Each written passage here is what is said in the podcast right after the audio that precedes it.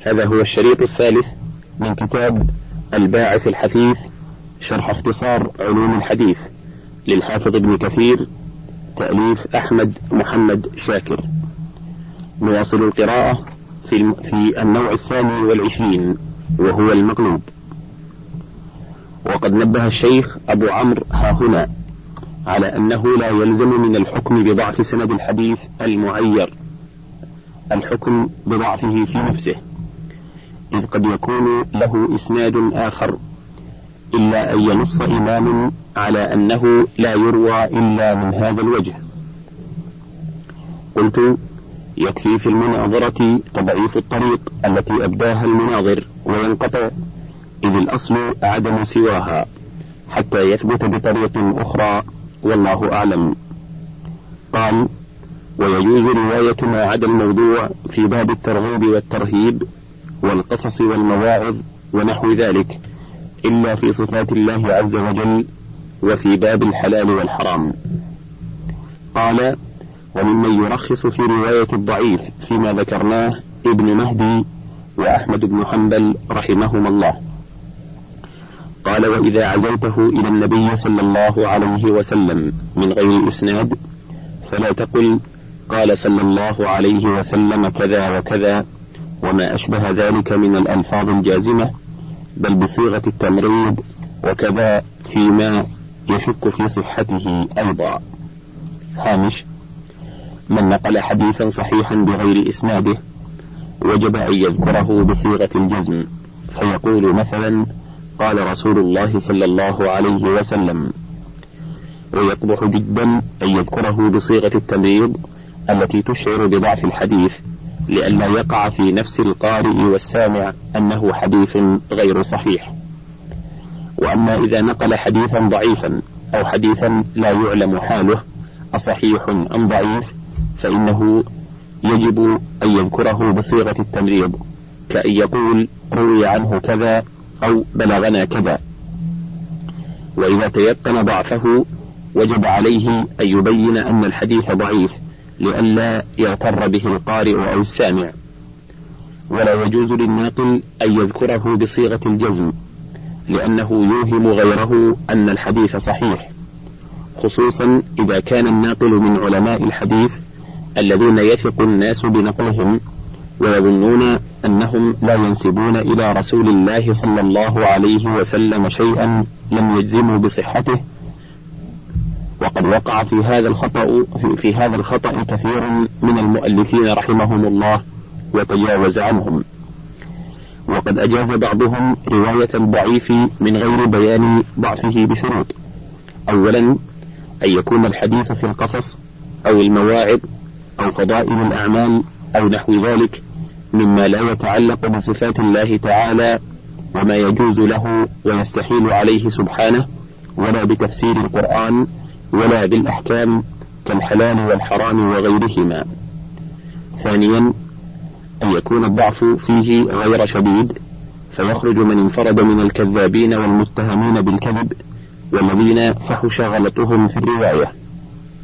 ثالثا أن يندرج تحت أصل معمول به. رابعا أن لا يعتقد عند العمل به ثبوته بل يعتقد الاحتياط. والذي أراه أن بيان الضعف في الحديث الضعيف واجب في كل حال لأن ترك البيان يوهم المطلع عليه أنه حديث صحيح خصوصا إذا كان الناقل له من علماء الحديث الذين يرجع إلى قولهم في ذلك وأنه لا فرق بين الأحكام وبين فضائل الأعمال ونحوها في عدم الأخذ بالرواية الضعيفة بل لا حجة لأحد إلا بما صح عن رسول الله صلى الله عليه وسلم من حديث صحيح أو حسن. وأما ما قاله أحمد بن حنبل وعبد الرحمن بن مهدي وعبد الله بن المبارك إذا روينا في الحلال والحرام شددنا وإذا روينا في الفضائل ونحوها تساهلنا فإنما يريدون به فيما أرجح والله أعلم أن التساهل إنما هو في الأخذ بالحديث الحسن. الذي لم يصل إلى درجة الصحة. فإن الاصطلاح في التفرقة بين الصحيح والحسن لم يكن في عصرهم مستقرا واضحا بل كان أكثر المتقدمين لا يصف الحديث إلا بالصحة أو الضعف فقط. انتهى الهامش. النوع الثالث والعشرون. معرفة من تقبل روايته ومن لا تقبل وبيان الجرح والتعديل. المقبول الثقة الضابط لما يرويه وهو المسلم العاقل البالغ سالما من أسباب الفسق وخوارم المروءة وأن يكون مع ذلك متيقظا غير مغفل حافظا إن حدث من حفظه. فاهما إن حدث على المعنى فإن اختل شرط مما ذكرنا ردت روايته. هامش أساس قبول خبر الراوي أن يوثق به في روايته ذكرا كان أو أنثى حرا أو عبدا فيكون موضعا للثقة به في دينه بأن يكون عدلا وفي روايته بأن يكون ضابطا. والعدل هو المسلم البالغ العاقل الذي سلم من أسباب الفسق وخوارم المروءة على ما حقق في باب الشهادات من كتب الفقه إلا أن الرواية تخالف الشهادة في شرط الحرية والذكورة وتعدد الراوي. وأما الضبط فهو إتقان ما يرويه الراوي بأن يكون متيقظا لما يروي غير مغفل حافظا لروايته إن روى من حفظه ضابطا لكتابه إن روى من الكتاب عالما بمعنى ما يرويه وبما يحيل المعنى عن المراد إن روى بالمعنى حتى يثق المطلع على روايته المتتبع لأحواله. بأنه أدى الأمانة كما تحملها لم يغير منها شيئا وهذا مناط التفاضل بين الرواة الثقات فإذا كان الراوي عدلا ضابطا بالمعنى الذي شرحنا سمي ثقة. ويعرف ضبطه بموافقة الثقات المتقنين الضابطين. إذا اعتبر الحديث حديثه بحديثهم ولا تضر مخالفته النادرة لهم. فإن كثرت مخالفته لهم وندرت موافقته اختل ضبطه ولم يحتج بحديثه. انتهى الهامش. وتثبت عدالة الراوي باشتهاره بالخير والثناء الجميل عليه أو بتعديل الأئمة أو اثنين منهم له أو واحد على الصحيح ولو بروايته عنه في قول. هامش هذا في غير من استفاضت عدالتهم. واشتهروا بالتوثيق والاحتجاج بهم بين أهل العلم وشاع الثناء عليهم مثل مالك والشافعي وشعبة والثوري وابن عيينة وابن المبارك والأوزاعي وأحمد بن حنبل ويحيى بن معين وابن المديني ومن جرى مجراهم في نباهة الذكر واستقامة الأمر. فلا يسأل عن عدالة هؤلاء وإنما يسأل عن عدالة من خفي أمره. وقد سئل أحمد بن حنبل عن إسحاق بن راهوية فقال مثل إسحاق يسأل عنه. وسئل ابن معين عن أبي عبيد فقال مثلي يسأل عن أبي عبيد أبو عبيد يسأل عن الناس. وقال القاضي أبو بكر الباطلاني الشاهد والمخبر إنما يحتاجان إلى التزكية إذا لم يكونا مشهورين بالعدالة والرضا وكان أمرهما مشكلا ملتبسا ومجوزا فيهما العدالة وغيرها. والدليل على ذلك أن العلم بظهور سرهما واشتهار عدالتهما أقوى في النفوس من تعديل واحد واثنين يجوز عليهما الكذب والمحاباة. انتهى الهامش. قال ابن الصلاح وتوسع ابن عبد البر فقال كل حامل علم معروف العناية به فهو عدل محمول أمره على العدالة حتى يتبين جرحه لقوله عليه الصلاة والسلام يحمل هذا العلم من كل خلف عدوله. قال وفيما قاله اتساع غير مرضي والله أعلم. قلت لو صح ما ذكره من الحديث لكان ما ذهب إليه قويا ولكن في صحته نظر قوي والأغلب عدم صحته والله أعلم. ويعرف ضبط الراوي بموافقة الثقات لفظا أو معنى وعكسه عكسه. والتعديل مقبول. ذكر السبب أو لم يذكر. لأن تعداده يطول فقبل إطلاقه. بخلاف الجرح فإنه لا يقبل إلا مفسرا. لاختلاف الناس في الأسباب المفسقة. فقد يعتقد يعتقد الجارح شيئا مفسقا فيضعفه ولا يكون كذلك في نفس الأمر أو عند غيره. فلهذا اشترط بيان السبب في الجرح.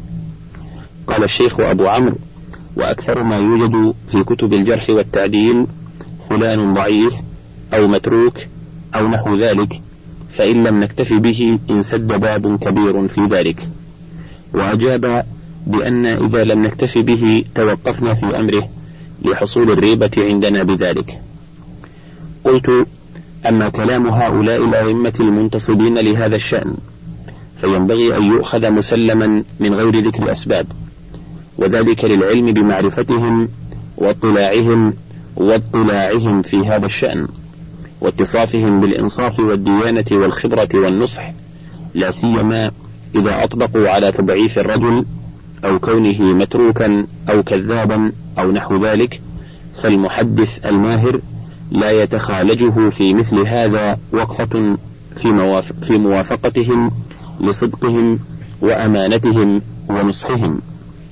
ولهذا يقول الشافعي في كثير من كلامه على الأحاديث لا يثبته أهل العلم بالحديث ويرده ولا يحتج به بمجرد ذلك والله أعلم. هامش اختلفوا في الجرح والتعديل. هل يقبلان مبهمين من غير ذكر أسبابهما فشرط بعضهم لقبولهما ذكر السبب في كل منهما. وشرط بعضهم ذكر السبب في التعديل دون الجرح. وقبل بعضهم التعديل من غير ذكر أسبابه. وشرط في الجرح بيان السبب مفصلا وهو الذي اختاره ابن الصلاح والنووي وغيرهما. وهو المشتهر عند كثير من أهل العلم. واعترض ابن الصلاح على هذا بكتب الجرح والتعديل. فإنها في الأغلب لا يذكر فيها سبب الجرح. فالأخذ بهذا الشرط يسد باب الجرح وأجاب عن ذلك بأن فائدتها التوقف في من جرحوه فإن بحثنا عن حاله وانزاحت عنه الريبة وحصلت الثقة به قبلنا حديثه. وذهب بعضهم إلى أنه لا يجب ذكر السبب في الجرح أو التعديل إذا كان الجارح أو المعدل عالما بأسباب الجرح والتعديل والخلاف في ذلك بصيرا مرضيا في اعتقاده وأفعاله. قال السيوطي في التدريب وهو اختيار الراضي أبي بكر ونقله عن الجمهور واختاره إمام الحرمين والغزالي والرازي والخطيب. وصححه الحافظ أبو الفضل العراقي والبلقيني في محاسن الإصلاح. واختار شيخ الإسلام يعني ابن حجر تفصيلا حسنا. فإن كان من جرح فإن كان من جرح مجملا قد وثقه أحد من الأئمة هذا الشأن لم يقبل الجرح فيه من أحد كائنا من كان إلا مفسرا لأنه قد ثبتت له رتبة الثقة فلا يزحزح عنها إلا بأمر جلي. فإن أئمة هذا الشأن لا يوثقون إلا من اعتبروا حاله في دينه ثم في حديثه ونقدوه كما ينبغي وهم أيقظ الناس فلا ينقض حكم أحدهم إلا بأمر صريح.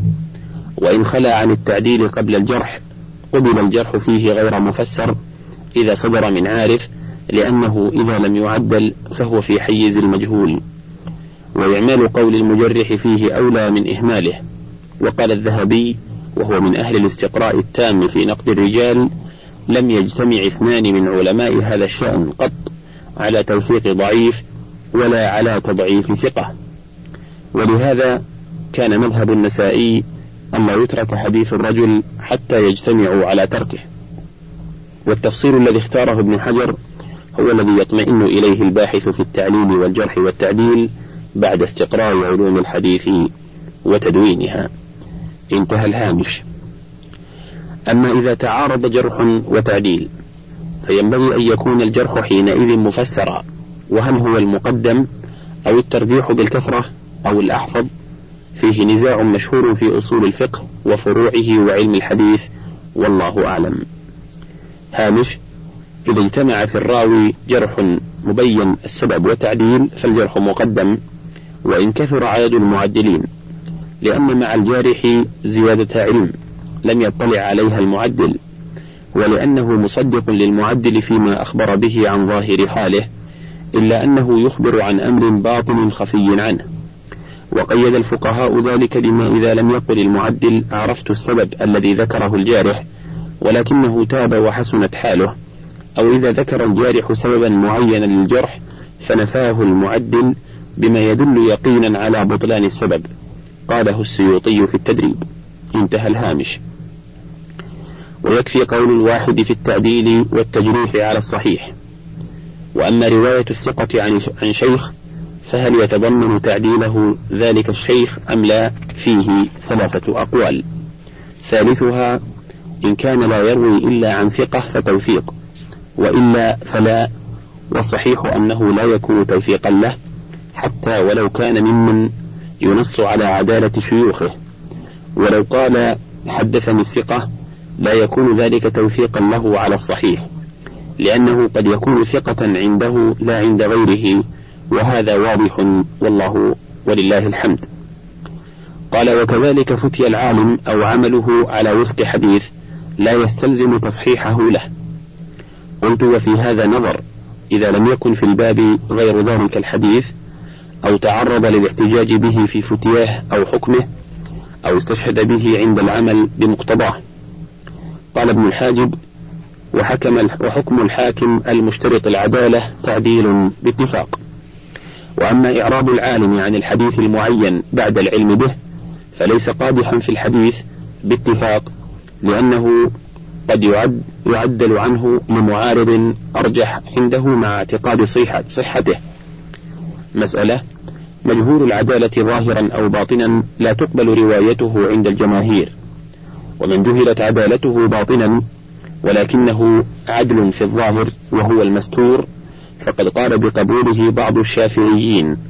ورجح ذلك سليم بن أيوب الفقيه ووافقه ابن الصلاح وقد حررت البحث في ذلك في المقدمات والله أعلم. فأما المبهم الذي لم يسمى أو من سمي ولا تعرف عينه فهذا ممن لا يقبل يقبل روايته أحد علمناه.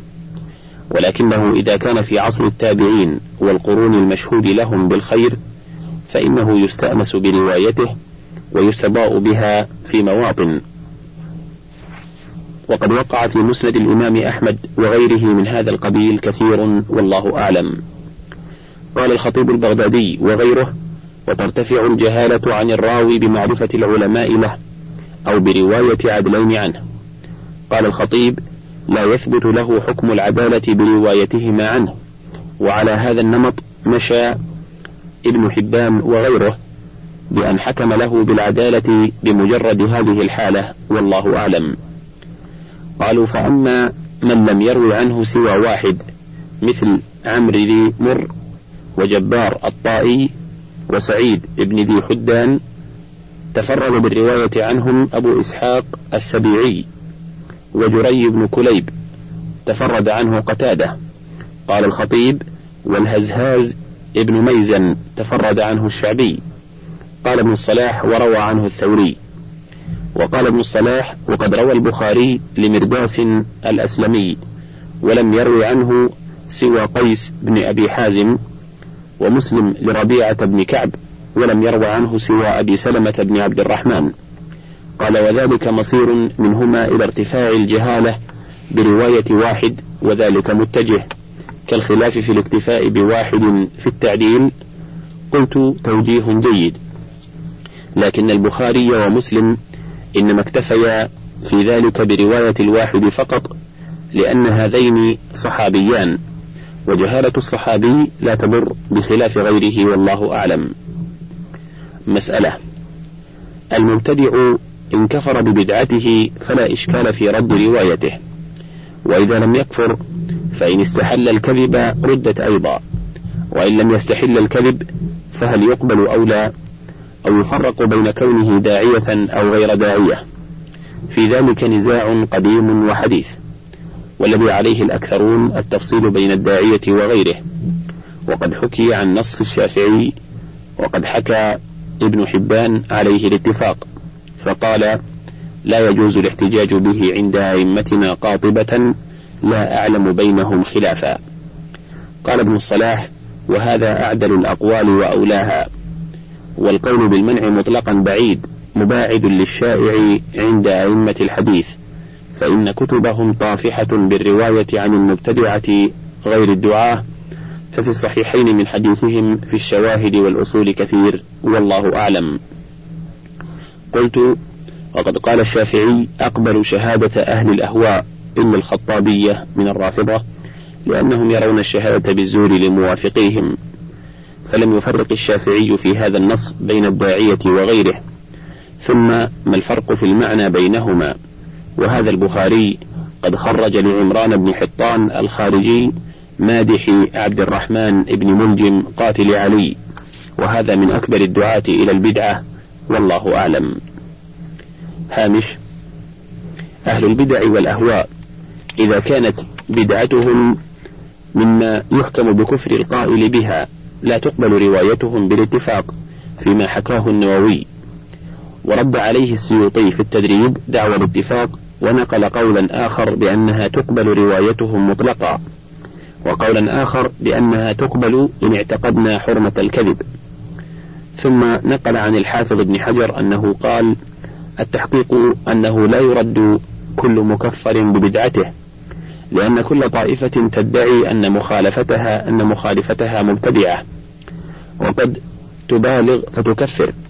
فلو أخذ ذلك على الإطلاق لاستلزم تكفير جميع الطوائف والمعتمد أن الذي ترد روايته من أنكر أمرا متواترا من الشرع معلوما من الدين بالضرورة أو اعتقد عكسه وأما من لم يكن كذلك وانضم إلى ذلك ضبطه لما يرويه مع ورعه وتقواه فلا مانع من قبوله. وهذا الذي قاله الحافظ هو الحق الجدير بالاعتبار ويؤيده النظر الصحيح. وأما من كانت بدعته لا توجب الكفر فإن بعضهم لم يقبل روايته مطلقا. وهو غلو من غير دليل. وبعضهم قبل روايته إن لم يكن ممن يستحل الكذب في نصرة مذهبه. وروى هذا القول عن الشافعي فإنه قال أقبل شهادة أهل الأهواء إلا الخطابية لأنهم يرون الشهادة بالزور لموافقيهم. وقال أيضا ما رأيت في أهل الأهواء قوما أشهد بالزور منهم. وهذا القيد أعني عدم استحلال الكذب لا أرى داعيا له لأنه قيد معروف بالضرورة في كل راو فإنا لا نقبل رواية الراوي الذي يعرف عنه الكذب مرة واحدة فأولى أن نرد رواية من يستحل الكذب أو شهادة الزور. وقال بعضهم تقبل رواية المبتدع إذا لم يكن داعية إلى بدعته ولا تقبل إن كان داعية. ورجح النووي هذا القول وقال هو الأظهر الأعدل هو القول الكثير أو الأكثر. وقيد الحافظ أبو إسحاق الجوزجاني شيخ أبي داود والنسائي هذا القول بقبول روايته إذا لم يروي ما يقوي بدعته. وهذه الأقوال كلها نظرية والعبرة في الرواية بصدق الراوي وأمانته والثقة بدينه وخلقه. والمتتبع لأحوال الرواة يرى كثيرا من أهل البدع موضعا للثقة والاطمئنان وإن رووا ما يوافق رأيهم ويرى كثيرا منهم لا يوثق بأي شيء يرويه بل لا يوثق بأي شيء يرويه.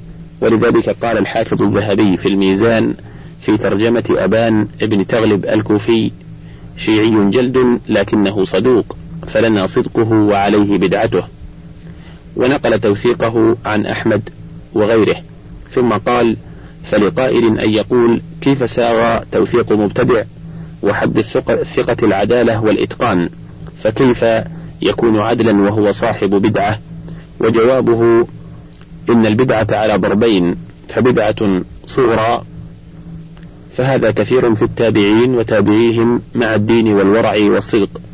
فلو رد حديث هؤلاء لذهبت جملة الآثار النبوية وهذه مفسدة بينة ثم بدعة كبرى كالرفض الكامل والغلو فيه والحط على أبي بكر وعمر رضي الله عنهما والدعاء إلى ذلك فهذا النوع لا يحتج بهم ولا كرامة. وأيضا فمن استحضر الآن في هذا الضرب رجلا صادقا ولا مأمونا بل الكذب شعارهم والتقية والنفاق دثارهم فكيف يقبل نقل من هذا من هذا حاله حاشا وكلا؟ انتهى الهامش. مسألة التائب من الكذب من حديث الناس تقبل روايته خلافا لأبي بكر الصيرفي فأما, فأما إن كان قد كذب في الحديث متعمدا فنقل ابن الصلاح عن أحمد بن حنبل وأبي بكر الحميدي شيخ البخاري أنه لا تقبل روايته أبدا. وقال أبو المظفر السمعاني من كذب في خبر واحد وجب إسقاط ما تقدم من حديثه. هامش الراوي المجروح بالفسق إذا تاب عن فسقه وعرفت عدالته بعد التوبة تقبل روايته بعدها وهذا على إطلاقه في كل المعاصي. وما عدا الكذب في رواية الحديث فإن أحمد وأبا بكر الحميدي وأبا بكر الصيرفي قالوا لا تقبل رواية من كذب في أحاديث رسول الله صلى الله عليه وسلم وإن تاب عن الكذب بعد ذلك انتهى الهامش. قلت ومن العلماء من كفر متعمد الكذب في الحديث النبوي ومنهم من يحتم قتله. وقد حررت في ذلك وقد حررت ذلك في المقدمات. وأما من غلط في حديث فيبين له الصواب فلم يرجع إليه فقال ابن المبارك وأحمد بن حنبل والحميدي لا تقبل روايته أيضا. وتوسط بعضهم فقال إن كان عدم رجوعه إلى الصواب عنادا فهذا يلتحق بمن كذب عمدا وإلا فلا والله أعلم. ومنها هنا ينبغي التحرز من الكذب كلما أمكن فلا يحدث إلا من أصل معتمد ويجتنب الشواذ والمنكرات. فقد قال القاضي أبو يوسف من تتبع غرائب الحديث كذب وفي الأثر كفى بالمرء إثما أن يحدث بكل ما سمع. مسألة إذا حدث ثقة عن ثقة بحديث فأنكر الشيخ سماعه لذلك بالكلية. فاختار ابن الصلاح أنه لا تقبل روايته عنه لجزمه بإنكاره ولا يقدح ذلك في عدالة الراوي عنه فيما عداه. بخلاف ما إذا قال لا أعرف هذا الحديث من سماعي فإنه تقبل روايته عنه. وأما إذا نسيه فإن الجمهور يقبلونه. ورده بعض الحنفية كحديث سليمان ابن موسى عن الزهري عن عروة عن عائشة أيما امرأة نكحت بغير إذن وليها فنكاحها باطل. قال ابن جريج فلقيت الزهري فسألته عنه فلم يعرفه.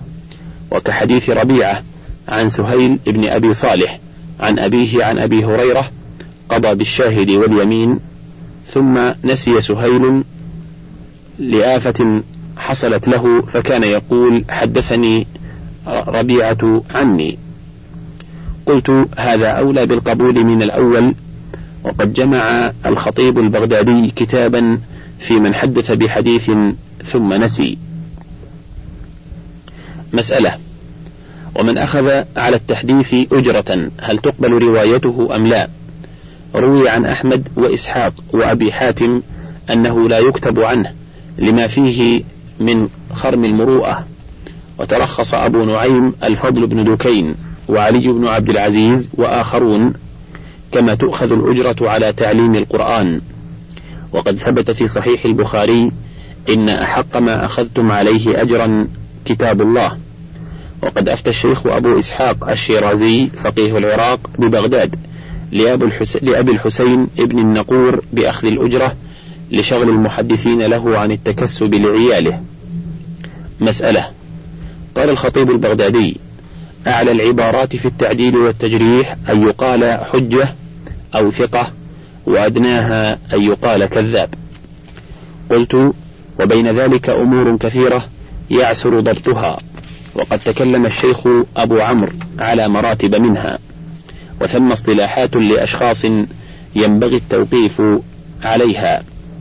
من ذلك أن البخاري إذا قال في الرجل سكتوا عنه أو فيه نظر فإنه يكون في أدنى المنازل وأردئها عنده ولكنه لطيف العبارة في التجريح فليعلم ذلك.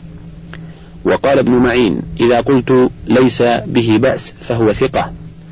قال ابن أبي حاتم إذا قيل صدوق أو محله الصدق أو لا بأس به فهو ممن يكتب حديثه وينظر فيه. وروى ابن الصلاح عن أحمد بن صالح المصري أنه قال لا يترك الرجل حتى يجتمع الجميع على ترك حديثه وقد بسط ابن الصلاح الكلام في ذلك والوقف على عبارات القوم يفهم مقاصدهم بما عرف عن عباراتهم في غالب الأحوال وبقرائن ترشد إلى ذلك والله الموفق قال ابن الصلاح وقد فقدت شروط الأهلية في غالب أهل زماننا ولم يبق إلا مراعاة اتصال السلسلة في الإسناد فينبغي أن لا يكون مشهورا بفسق ونحوه وأن يكون ذلك مأخوذا عن ضبط سماعه عن مشايخه من أهل الخبرة بهذا الشأن. والله أعلم. النوع الرابع والعشرون كيفية سماع الحديث وتحمله وضبطه. يصح تحمل الصغار الشهادة والأخبار وكذلك الكفار إذا أدوا ما حملوه في حال كمالهم وهو الاحتلام والإسلام. وينبغي المباراة إلى إسماع الولدان الحديث النبوي. والعادة المضطردة في أهل هذه الأعصار وما قبلها بمدد متطاولة أن الصغير يكتب له حضور إلى تمام خمس سنين من عمره ثم بعد ذلك يسمى سماعا. واستأنسوا في ذلك بحديث محمود بن الربيع أنه عقل مجة مجها رسول الله صلى الله عليه وسلم في وجهه من دلو في دارهم وهو ابن خمس سنين. رواه البخاري. فجعلوه فرقا بين السماع والحضور. وفي رواية وهو ابن أربع سنين وضبطه بعض الحفاظ بسن التمييز وقال بعضهم أن يفرق بين الدابة والحمار؟ وقال بعض الناس لا ينبغي السماع إلا بعد العشرين سنة وقال بعض عشر وقال آخرون ثلاثون. والمدار في ذلك كله على التمييز فمتى كان الصبي يعقل كتب له سماع. قال الشيخ أبو عمرو وبلغنا عن إبراهيم بن سعيد الجوهري أنه قال رأيت صبيا ابن أربع سنين قد حمل إلى المأمون قد قرأ القرآن ونظر في الرأي غير أنه إذا جاع يبكي. وأنواع تحمل الحديث ثمانية القسم الأول السماع وتارة يكون من لفظ المسمع حفظا أو من كتاب. قال القاضي عياض فلا خلاف حينئذ أن يقول السامع حدثنا وأخبرنا وأنبأنا وسمعت وقال لنا وذكر لنا فلان. وقال الخطيب أرفع العبارات سمعت ثم حدثنا وحدثني. قال وقد كان جماعة من أهل العلم لا يكادون يخبرون عما سمعوه من الشيخ إلا بقولهم أخبرنا. ومنهم حماد بن سلمة وابن المبارك وهشيم ابن بشير ويزيد ابن, ابن هارون وعبد الرزاق ويحيى بن يحيى التميمي وإسحاق ابن راهوية وآخرون كثيرون. قال ابن الصلاح وينبغي أن يكون حدثنا وأخبرنا أعلى من سمعت لأنه قد لا يقصده بالإسماع بخلاف ذلك والله أعلم. حاشية.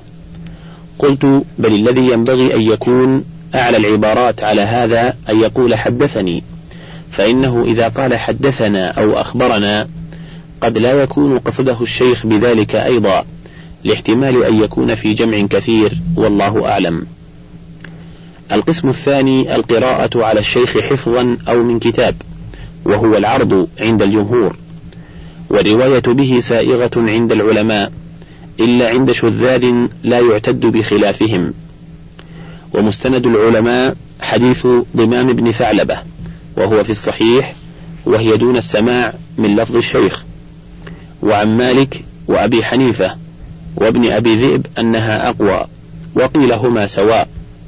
ويعزى ذلك إلى أهل الحجاز والكوفة وإلى مالك أيضا وأشياخه من أهل المدينة وإلى اختيار البخاري. والصحيح الأول وعليه علماء المشرق. فإذا حدث بها يقول قرأت أو قرئ على فلان وأنا أسمع فأقر به أو أخبرنا أو حدثنا قراءة عليه وهذا واضح. فإن أطلق ذلك جاز عند مالك والبخاري ويحيى بن سعيد القطان والزهري وسفيان بن عيينة ومعظم الحجازيين والكوفيين. حتى إن منهم من سوغ سمعت أيضا. ونعم ومنع من ذلك أحمد والنسائي وابن المبارك ويحيى ابن يحيى التميمي. القسم الثالث أن يجوز, أن يجوز أخبرنا ولا أخبرنا ولا يجوز حدثنا. وبه قال الشافعي ومسلم والنسائي أيضا وجمهور المشارقة. بل نقل ذلك عن أكثر المحدثين. وقد قيل إن أول من فرق بينهما ابن وهب. وقال الشيخ أبو عمرو وقد سبقه إلى ذلك ابن جريج والأوزاعي.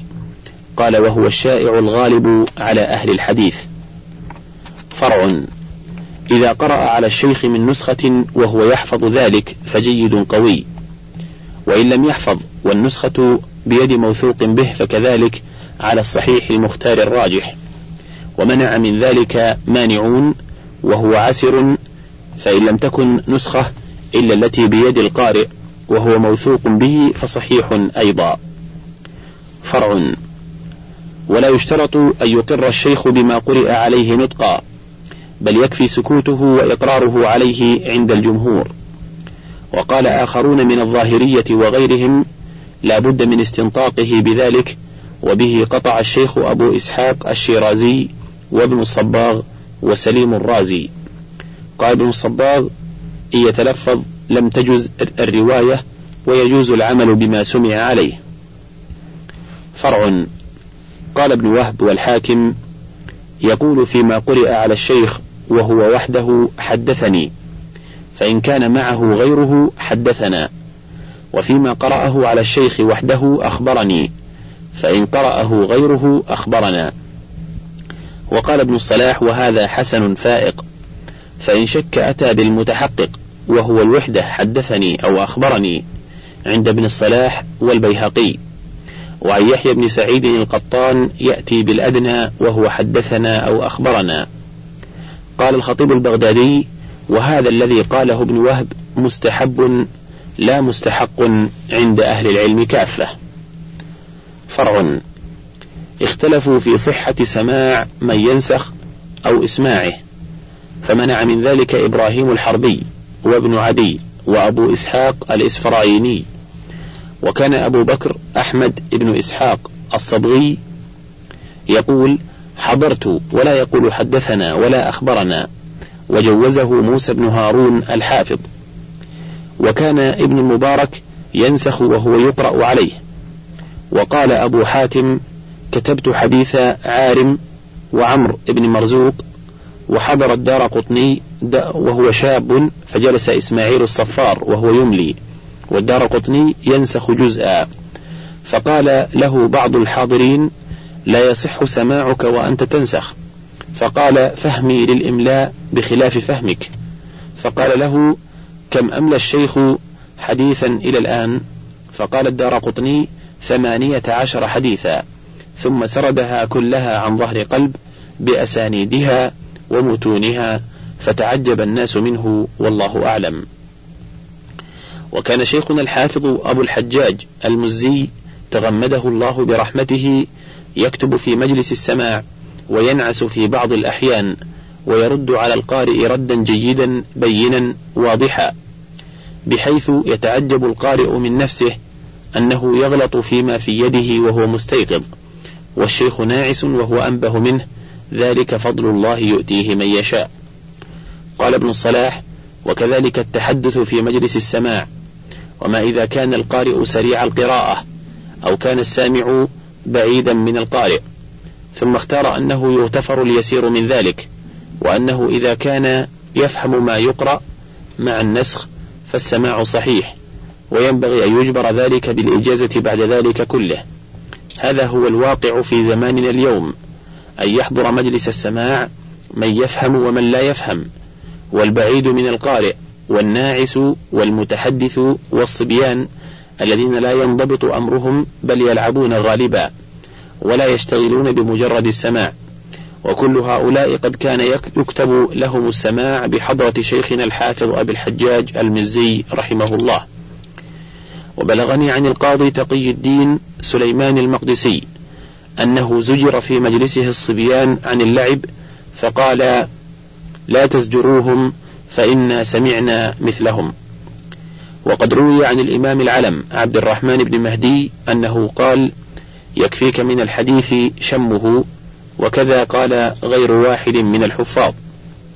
وقد كانت المجالس تعقد ببغداد وبغيرها من البلاد فيجتمع الفئام من الناس بل الألوف المؤلفة ويصعد المستملي على الأماكن المرتفعة ويبلغون عن المشايخ ما يملون فيحدث الناس عنهم بذلك مع ما يقع في مثل هذه المجامع من اللغط والكلام.